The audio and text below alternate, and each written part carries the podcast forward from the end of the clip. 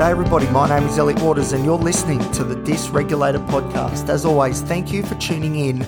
Today's episode, just a little, just a little check-in on how things are going here at the intermediate stay mental health ward. There's been some medication changes, which I'll go through shortly. And I also was just interviewed by ABC Newcastle. I'm going to tell you how stressful that little exercise was to me. But before we get into that, if you're enjoying the show, feel free to like, subscribe, give us a great rating, and share it around with your mates.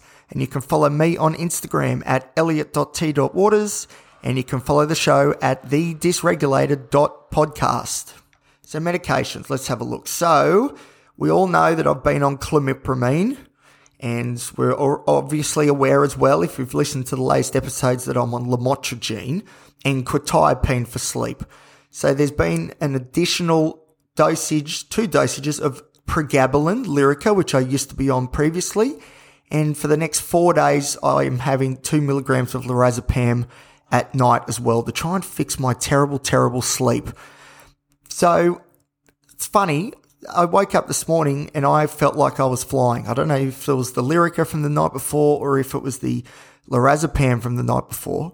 But today has been a very flying, floating sort of day. And you can probably hear it in my voice too. I'm a bit croaky and it's a bit lower. That's some, that's a side effect of benzo, benzodiazepine use.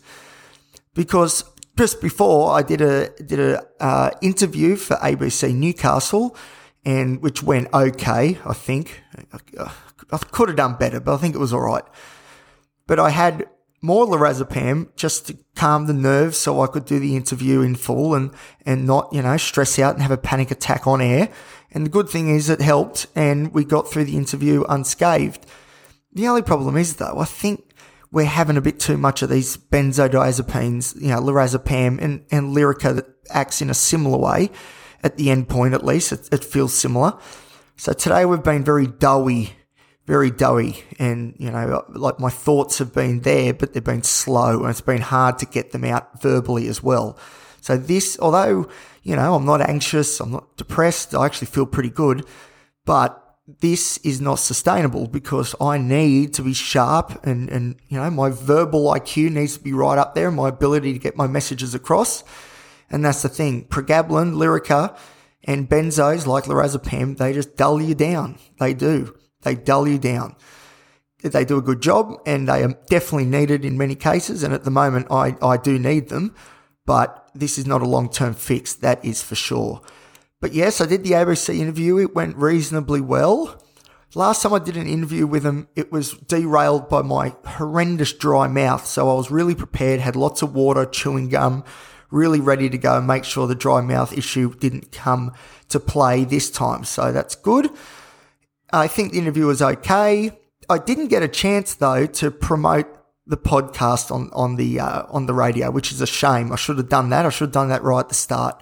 But I was waiting for an opportunity to do it, and it just didn't really come up. So anyway, not to worry. Maybe they'll Google my name, and then it comes up with the podcast, and they'll listen to it that way. That'd be good.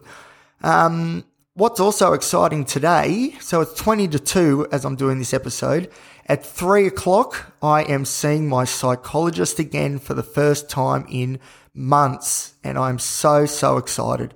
I really, really am because, you know, the medications for me can only take me so far.